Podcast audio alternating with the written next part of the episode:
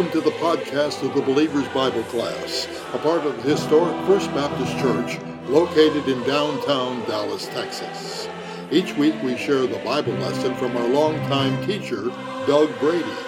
Doug has studied the biblical scriptures throughout his life and is knowledgeable in both ancient Greek and Hebrew, which makes his explanations of scripture all the more interesting and most certainly all the more accurate.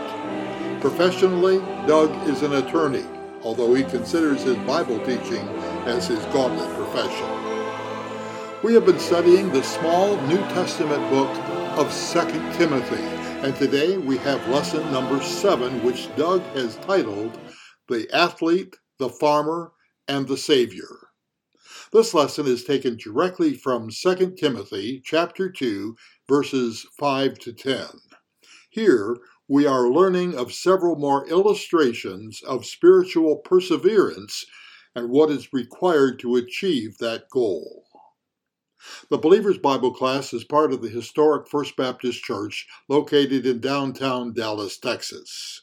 Our class meets every Sunday morning in the Lavorne Hall, located on the lower level of the new Worship Center building. We begin our teaching at 9:15 a.m. every Sunday morning following a short time of fellowship together. We enjoy and are blessed with the number of visitors to our class every week, and we invite you to come if you're in the area. Well, I see that Doug is at the podium ready to begin the lesson.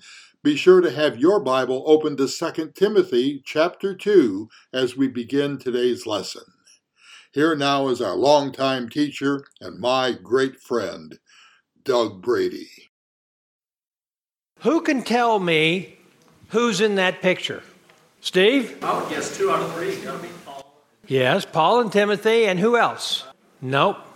Do you notice the chain? Oh yeah, Roman soldier. That is a not just a Roman soldier, that is a Praetorian guard, one of the elite that he was placed in there. Now, number two, do you know what Timothy is doing? Ah, very good. He's not just writing, he's transcribing. Transcribing what? What Paul is, is dictating to him.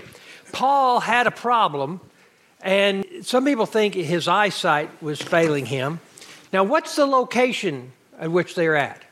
They're in Rome. He is under arrest. He's in house arrest the first time he was in Rome, the second time he was in a dungeon type situation. That's why only one letter came out, right? But this is with this Roman Praetorian guards, and they were. Now, look very carefully at that and tell me can you see anything interesting other than what we just talked about? Bob? Roman guard is listening. He is listening. And you know what? Paul writes, you know what? It's good to be in house arrest because there are Praetorian guards throughout that unit who have now become believers. And you see the look that he's, he's watching Timothy here, seeing how Timothy is responding to what Paul is saying. And uh, I wish Mark were here because that's something he loves that picture. And he probably has some insights to it that I don't have. But I want you to think about that as we go along. And it's going to be important because when we look at some passages that he and some ideas that he's sending to Timothy, does Timothy know what's in some of these other books? Absolutely, because he was writing them. How many, do you remember how many he wrote in Rome in the first visit to Rome? Do you remember how many? There's, remember the thing. On the first missionary journey, he wrote one. Second missionary journey, he wrote two. Third missionary journey, he wrote three. When in prison in Rome the first time, four. When he came out, two. And then when he went back to the dungeon, one. And you just remember that one, two, three, four, two, one. And you got it. And we know that Timothy went on a lot of these missionary journeys. Did he go on the first one with Paul? Not really, because he was saved during the first one, but after that. Now, as we've been going along in chapter 2, uh, we've seen, in fact, last week, we saw that God's power comes through what? Grace. In fact, grace and power in Paul's vernacular are basically equal. Now, you know, we never would have thought that. You just don't. Grace, that's not power. That's style, panache, flair, maybe, but not power. We also learn that God wants a generational plan for passing on the gospel message and the gospel treasure that the Lord has entrusted us with. And that Paul is going to now and has started giving intimidated Timothy some pictures of how the believer is supposed to be. The believer that spiritually perseveres. The believer that is going to be strong to the end. Look at these. Now, we looked at one last week. Does anybody remember what picture, illustration, or example that was? The soldier? No soldier, enlisted in active duty. What's how's the rest of it go, Steve? Second Timothy 2 4. No soldier in active service entangles himself in the affairs of everyday life, but instead, to in order to please the one who enlisted him as a soldier. That was the concept that we saw, and we talked about that a lot. Today, we're going to see two more illustrations like that, and then one example that we're going to see. But before we go any farther, uh, let's pray. Dear Father, I thank you for the time that we could be here, and I pray that you will help us to understand the things that you want us to see. I pray that you will burn into our hearts the principles you have in these lessons. Help us to see ourselves as a soldier, an athlete, and a farmer. Pray all these things, Father, in the name of your Son Jesus and the power of your Holy Spirit. Amen. The first illustration he's going to give is that of an athlete. And as I thought through, do I really know a world class athlete? I mean, someone who is at the top level, so that I could provide some information about so we could see how it applies. And as I thought through, I realized, yes, I do. Let me show you a picture of him. His name is Jim Montgomery. Jim Montgomery is a swimmer, not just any swimmer. In the 1976 Montreal Olympics, Jim Montgomery was the first one to break the 50 second barrier in the down once 100 yard, down once and back once. So you have a dive, you have one turn, and you're back this guy was amazing. I got to swim on his swim team called the Lone Star Masters for a while. He won three gold medals at that Olympics.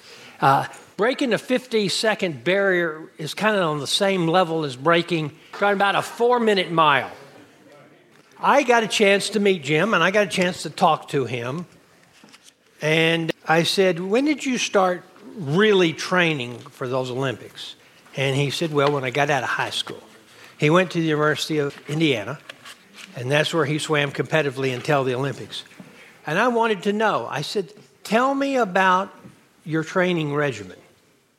Now, I want you to imagine a college age person who's planning to swim in the Olympics. He said, My diet was extremely strict. No junk food.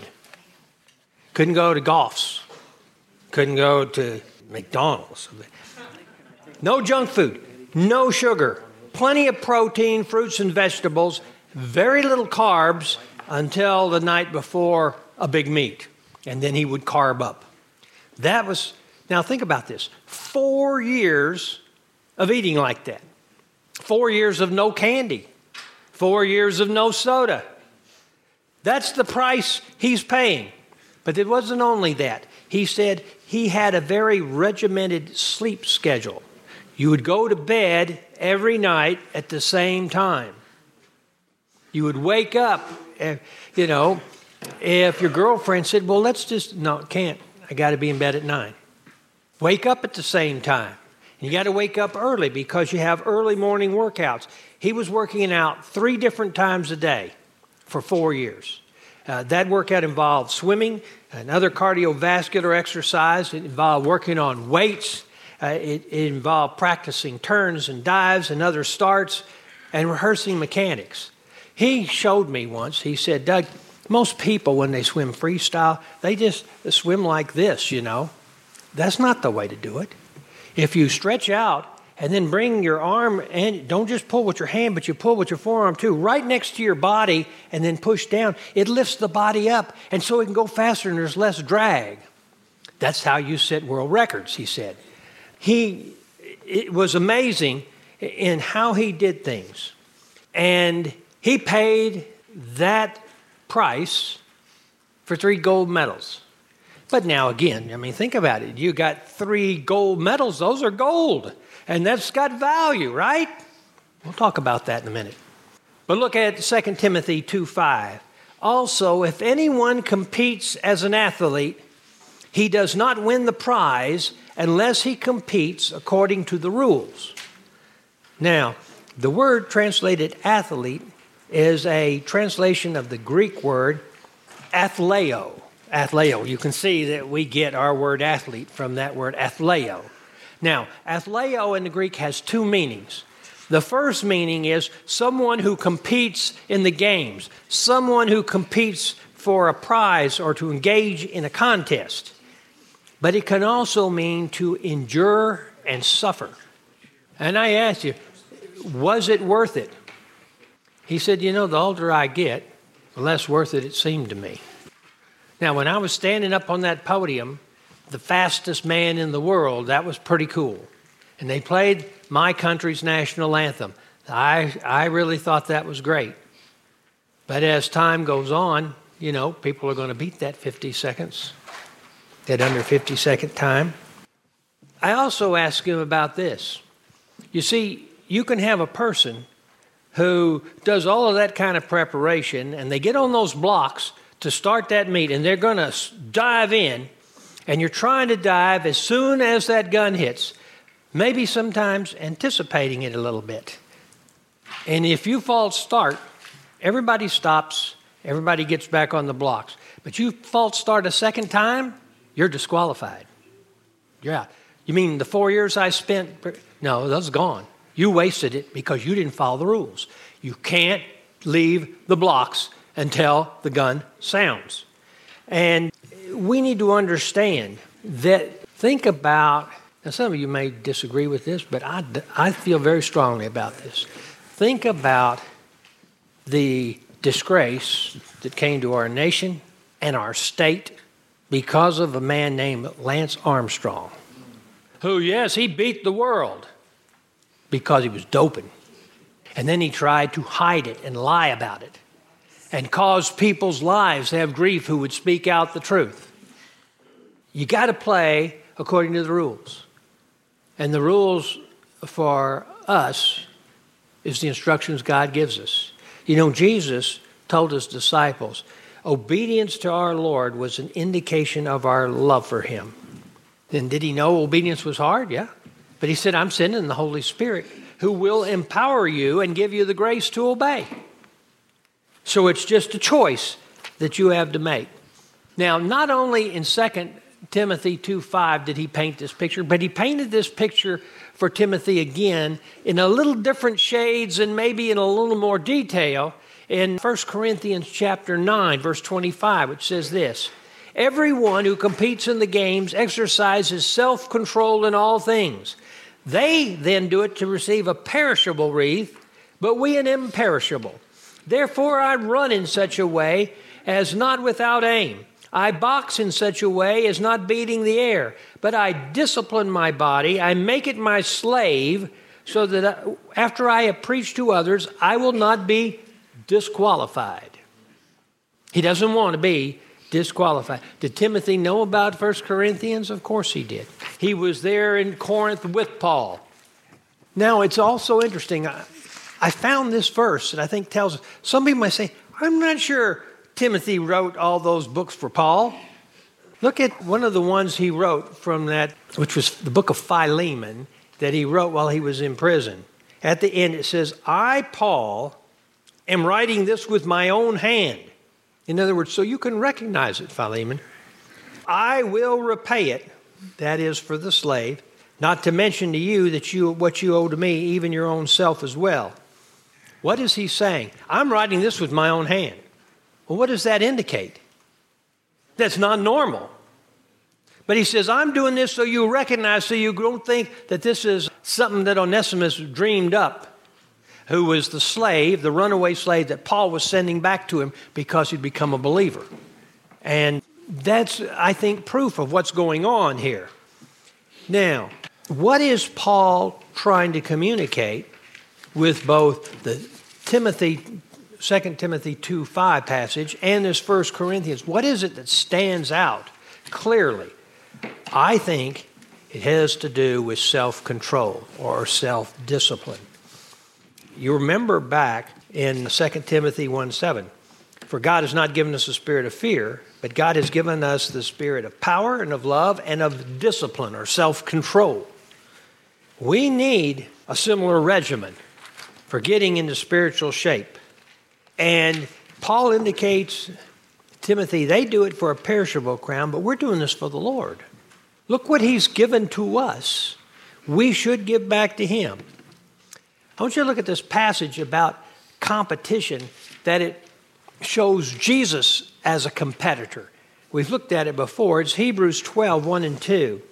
Therefore, since we have so great a cloud of witnesses surrounding us, let us lay aside every encumbrance and the sin which so easily entangles us and let us run with endurance the race that is set before us, fixing our eyes on Jesus, the author and perfecter of faith. For the joy set before him, he endured the cross, despising the shame, and is sat down at the right hand of the throne of God. Jesus ran the race before us, is what Paul is saying.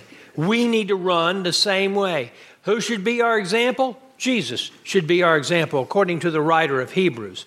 And I want you to see that.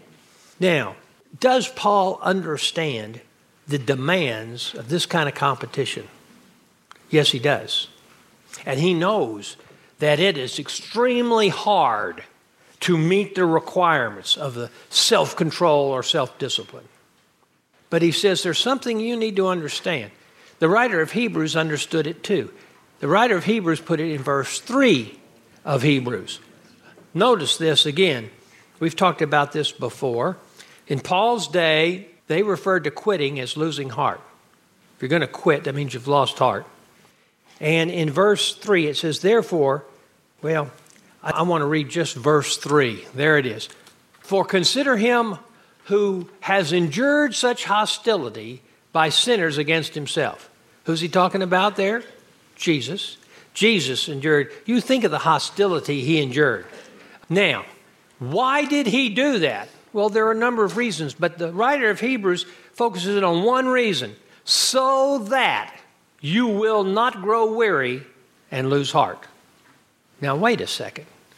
You mean as we're trying to discipline ourselves, God can make it so that we don't grow weary or lose heart? Is that something that happens that really works? Yes, is the answer. In fact, our pastor gave us a passage last Sunday. Let's look at it again. It's found in Isaiah chapter 40, verse 28. Do you not know, have you not heard the everlasting God, Yahweh, the creator of the ends of the earth, does not become weary or tired? Well, of course, God doesn't become weary or tired. We're not talking about Him, we're talking about us, right? Well, His understanding is inscrutable. He gives strength to the weary. Now, what is he saying here? He doesn't, it's not saying, oh, I require you to develop strength. Is that what he's saying? No, he gives it. He gives strength to the weary, and to him who lacks might, he increases power. Though youths grow weary and tired, and vigorous young men stumble badly, yet those who wait upon the Lord, that is, who belong to him, will gain new strength. Now, notice, this is not, I'm going to you know, everybody has a certain amount of strength or energy that we call endurance. Cindy, do you know how far you could really run today if you had to? See, Cindy used to be a, a, a collegiate uh, runner, as long as you needed to, huh? Well, if you saw how she works out all the time, you, would understand she could probably do that. But the fact is, eventually, you run out of steam. You have so much in you, and then you run out. But what he's saying, I'm not going to give you back what you had. I'm going to add to what you have. That now your capacity is increased from what you had. You know, you recover and you have the same basic amount of strength again. No, he's saying, I'm going to add to it so that you have even more. That's the concept here. I'm giving you additional strength, new strength that I want you to see. Yet those who wait upon the Lord will gain new strength. They will mount up with wings like eagles. They will run and not get tired. They will walk and not become weary. Now, is it difficult not to lose heart or grow weary? Yes. But Jesus knew that, and that's one of the reasons he died for us, so that we could have that kind of strength. Now, there's something else I want you to see that I think is important for us to come to grips with as we go through this. Did you remember in this passage, it talks about in first, let's look at uh, that First Corinthians 9 again. They do it to receive a perishable wreath, but we an imperishable. A perishable wreath. Well, yeah, they got these things woven. It's different now. These are the silver, gold, and bronze medals from the uh, Winter Olympics in 2022. You'll notice there's a gold one right in the middle. Winning a gold medal like Jim Montgomery did, I mean, that has some value, doesn't it? No, it does not. Did you know how much of that metal of that metal is gold? Seven and a half percent. No. Yeah, the rest is made of silver. They were just like. Actually, it's not silver in the gold medal. It's a lesser valued metal. That silver metal is not pure silver. It's silver plated. But seven and a half percent of that gold medal is gold. You, you begin to see what the world gives you as a reward. You thought you had a gold medal. Yeah, just on the surface. But that's the way the, the world works. God's not like that. He promises, I have things I am going to reward you with. And in fact, the one who pleases me, who is the one who believes that I really exist and that I am a rewarder of those who seek him. If you believe you're a rewarder, he's a rewarder, that means if you follow his commands, you're going to be rewarded. And the answer is yes, you are.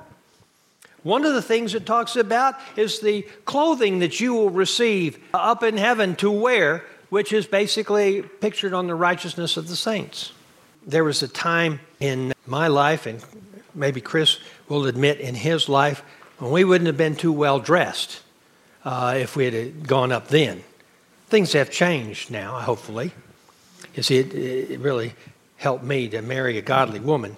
But uh, the fact is, there are crowns that he also is going to give. Now, I know some of you say, thinking, yeah, okay, there's going to be crowns, but I don't have a chance of getting any one of those. You know what one of the crowns you can get for? Is those who wait for and love his appearing. All you got to do is be focused on Jesus coming back and thinking about that and praying for that to happen, and you're going to get a crown. Oh, you can get a. Who can't do that? It's only will you. Now, let's go on. Let's leave the athlete. Righteous acts will be the clothing that will be awarded, white clothing that you will wear on your return. And it's the robes worn by the, worn by the bride in the return at the second coming. You know, in the second coming, we will all be on white horses. If, even if you don't know how to ride, it doesn't make any difference. You will then, and you will be coming back. If I had a picture of that, I could show you me in the picture, but there will be judged. Bema seat at the Bema seat of Christ. But those that pass the fiery test will be awarded there.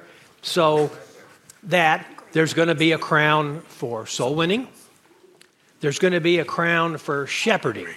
Now, I want you to think about that just a second. Shepherding. Some people think, well, that just means being a pastor. No. Have you ever seen a mother who has to shepherd two or three? I was went in the store the other day, and this poor woman had three girls, and all they did was, well, mommy, can we have this? Or mommy, what about this? Well, why, mom? Mommy, what about, you know, and then, uh-huh, and then the crying would start. I felt so sorry for that poor woman. I, I went over and picked up one of the little girls who was crying and said, Come on, listen. And I got her to stop crying. But the fact is, we need to understand those things. And we need to see that those, those crowns, and there's five of them, Greg, and if you just get on Google and you put in the five crowns given to the believer, I think you'll be able to pull it up. But let's go on to verse 6. The hardworking farmer ought to be first to receive a share of the crops. Now, when I first read that, I thought, now come on, a farmer. We're talking about a farmer? Now, we've talked about a soldier, and I can understand that. And that's someone who perseveres under suffering. And we talk about an athlete. That's someone who perseveres under suffering. And a farmer? Of course, if, uh, if Kim were here, he would immediately be speaking out and telling us about farming. But let's, let's look at the words first. The word farmer is the Greek word georgos, and georgos means a tiller of the soil. That's probably a better translation than husbandman. But it also has this word kopiao, and kopiao means to be hardworking, to grow weary, tired, and exhausted from what you are doing. That is the life of a farmer exhaustion. And he labors constantly. And then it uses this little word dei, meaning we translate it here ought, which is it is necessary to the nature of things to be the case. In other words, the hardworking farmer should receive a share of the crops. Now, one of the most interesting things I found here in the scripture when it comes to Greek and Greek translations is this the word translated receive there has two meanings. It can mean to be uh, in kind of in partnership with or joint venture together. It can also mean to partake of something.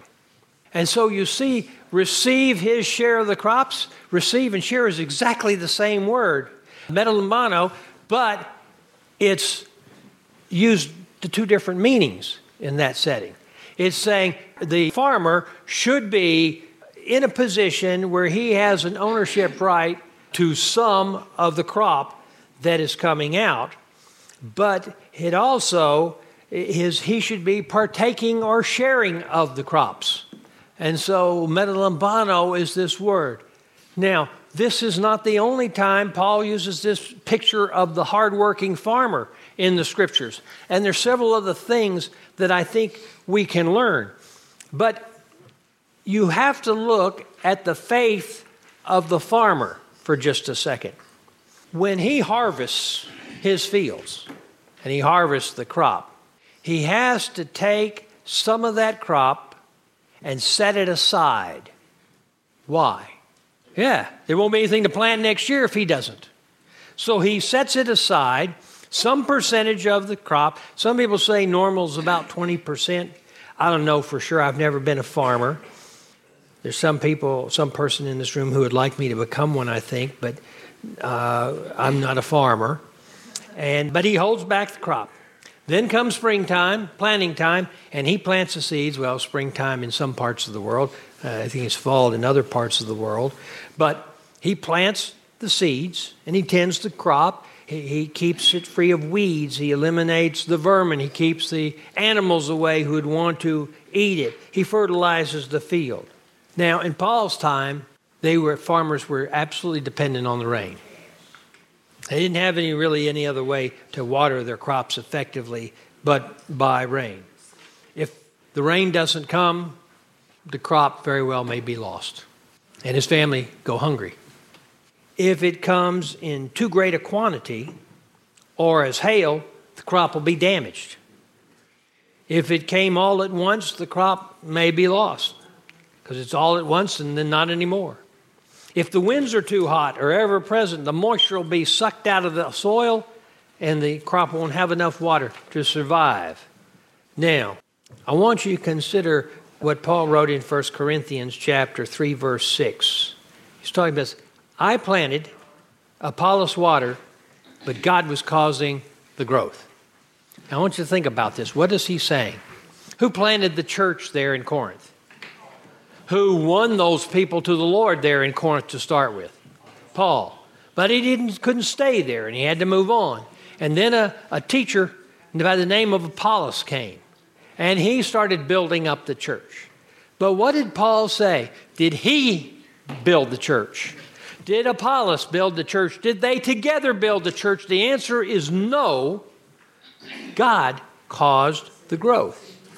And this is something very, very important. In Matthew, when Jesus is talking about this and he says, Who do you say that I am? And they said, and Peter answered, You're the Christ, the Son of the living God.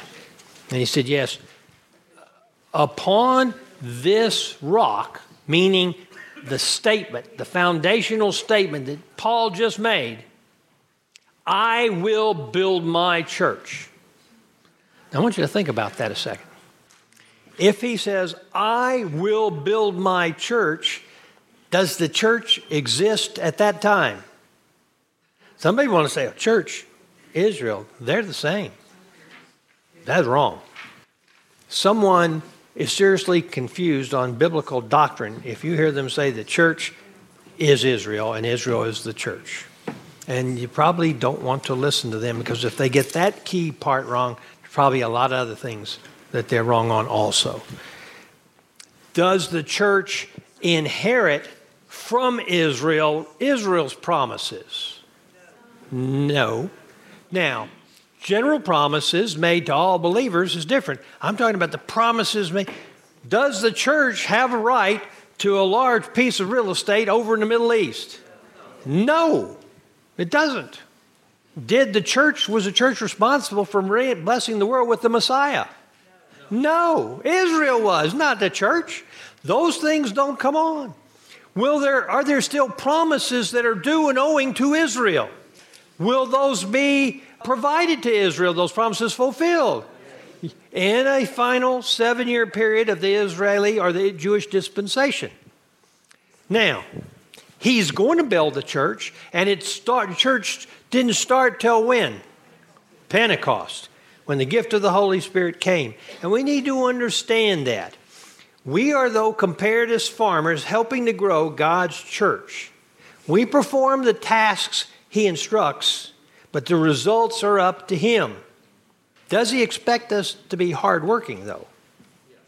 Does He expect us not to give up on the crop? Yes, He does. Look at Galatians chapter 6, verse 7. This is the first book that Paul wrote on his first missionary journey. Do not be deceived, God is not mocked. For whatever a man sows, this he shall also reap. For the one who sows his own flesh will from the flesh reap corruption, but the one who sows in the Spirit will from the Spirit reap eternal life. Let us not lose heart in doing good. Don't give up, for in due time we will reap if we do not grow weary. Do you see the same repetition over and over of what he's saying? You've got to finish strong. You've got to persevere. You need to endure here. That's what Paul is saying. Now, when we plant, what are we going to get? What we plant. Real simple. What you plant is what you're going to get. You know, I always thought this week, I was thinking about this. Who planted poison ivy? I hate poison ivy. I can almost walk by it and get it. Who? I, and I had to conclude it, that was as a result of the curse or else somebody was just cursing me, one or the other. But a farmer has to have the faith that his seed will grow and produce. I mean, would a farmer do all that work if he didn't think he was going to get a crop? That'd be stupid to do that. But that's what the faith comes down to. Now, you come to that. What does the farmer have to recognize? So much is out of his hands, and it belongs to God. Now, modern farmers say maybe don't think that but they're wrong. God's going to be the one who's going to give them a crop or not. When it comes to spiritual matters, what's our job? Success? No. Faith. He brings success. That's his job. You say, well, I failed. I didn't I wasn't successful. No, you didn't. If you were faithful, you were successful in God's eyes. That's all he's asking of you. Faithfulness. Hard work, but faithfulness. Now, but let's look at verse 7 before we finish. Verse 7 Consider what I say, for the Lord will give you understanding in everything. Now, that's a verse that is, he's stopping. See, he's talked about grace as power. He's talked about that I'm instructing you, commanding you to become a teacher and to teach and pass on from generation to generation the treasure that I'm giving you here in, this, in the scriptures. Uh, you can consider yourself to be like a soldier, consider yourself to be like an athlete, an athlete, and or uh, as a farmer, a hard toiling farmer, or all three really mixed together.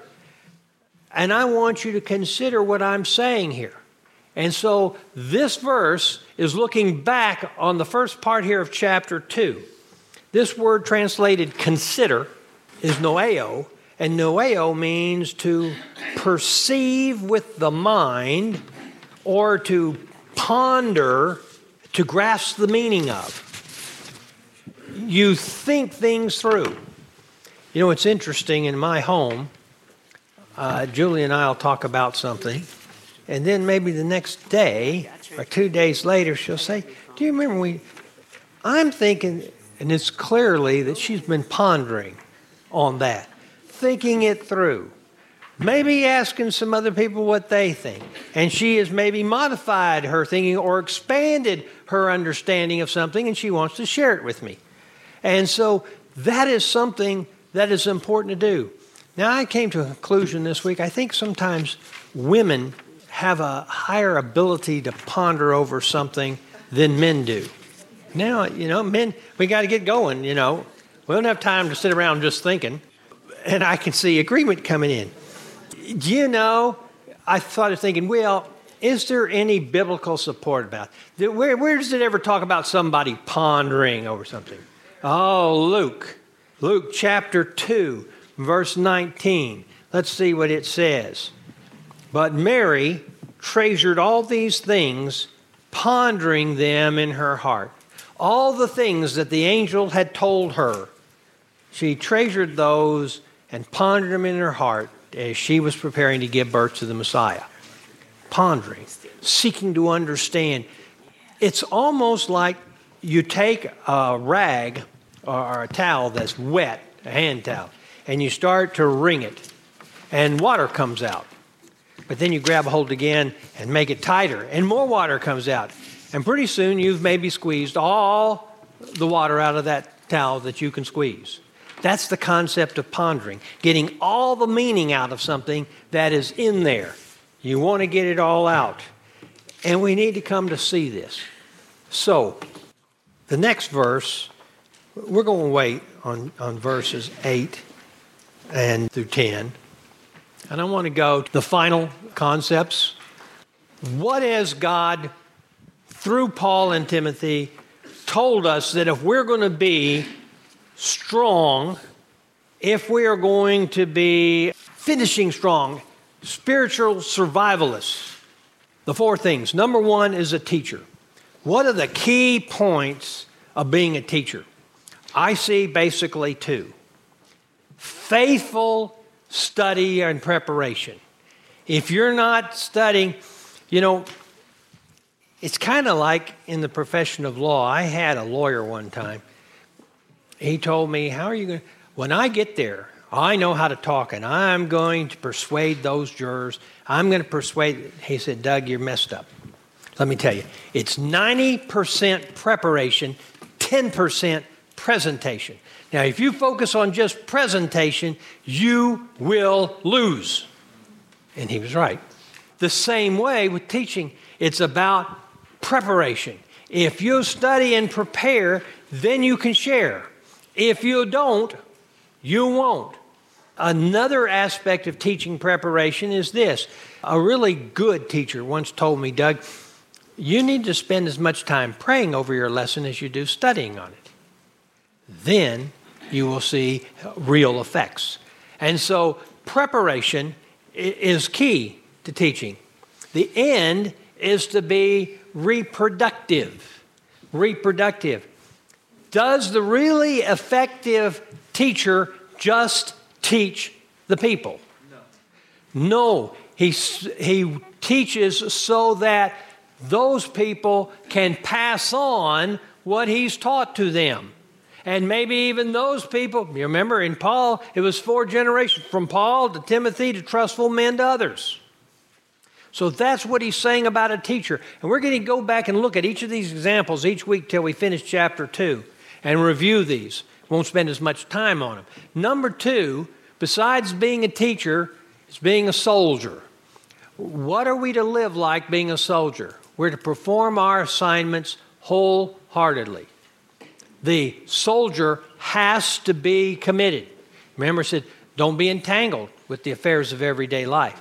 You got to be focused on one thing you being a warrior. Everything is aimed at being a warrior. Perform those assignments wholeheartedly. Number two, unquestionably loyal to our commander. You know, in Paul's day, was a little different. That's the way they talked. In our day, what do we say? No, I'm unquestionably loyal to my country. Not then. And what is it really for us? Unquestionably loyal to our commander, Yahweh Sabaoth, the leader of the armies of Israel, the armies of God, and one day you will be in that army and you will return when we take out Satan, the Antichrist, the false prophet, and all of those people who are following with him in the Battle of Armageddon. We're going to be part of the army. Now, I'm a little bit disappointed that I won't be able to do any of the fighting. Jesus gets to do all the fighting, he's going to have all the fun. But be that as it may, I'm still coming back with him on a white horse. Now, the third thing about a soldier is he never deserts. A real soldier would never even consider deserting. That's something he's trying to impress upon Timothy. Timothy, you can't quit. You can't desert the cause. You are important to the next generation. We are important to the next generation. If we don't build godly principles into our children and our grandchildren, where's this nation going? Who was the lady, Julie, we heard in DU just recently? Michelle Bachmann? She explained some things to us. She said, This church that you are in is unique. We should never think that our church is just like all the other churches. We are unique in our commitment and our godliness. Now, well, some say, well, we're not as godly as we. Absolutely, that's probably true. But comparatively, and all that does is says our nation is in trouble and we have got to do something. And you say, well, we can do something maybe about our people here, but we can't do anything about those other people, everyone else. Yes, we can. And what's it called, Eddie? Prayer. Committed, earnest prayer of a righteous man or woman. That's what changes things. That's what brings revival. So, that's what it means to be a soldier. To be a perform like a world-class athlete. We must follow the rules. That is obedience. Not just obedience, radical obedience. Radical obedience. When Bob, when you were trained to be a Marine, when you were issued an order, were you trained to I need to sit down and consider this order to see whether this is something I really want to do? Did you get that? You react immediately. It's not something you question, something you put conditions on. It's you obey. Also, the world class athlete exhibits the discipline or self control that we have to have. Now, let me ask you this How is self control obtained? Holy Spirit? Now, the Holy Spirit, you mean He just gives you self control? Well, we know He gives us the fruit of the Spirit, right? I mean, that's what the definition of the fruit is. Is self control involved in the fruit of the Spirit? In fact, it runs the anchor, doesn't it? It's the last one there self control. He wants to give it to you. You know, we say, How many times have I heard, I, you know, I just don't have very good self control? Why? You haven't asked for it. What does it say in 2 Timothy 1 7? I'm giving you the spirit of self control or discipline, self discipline. We can have it. You know why you don't have it and why I don't have it? Because I don't want it that badly. I'd rather not have it.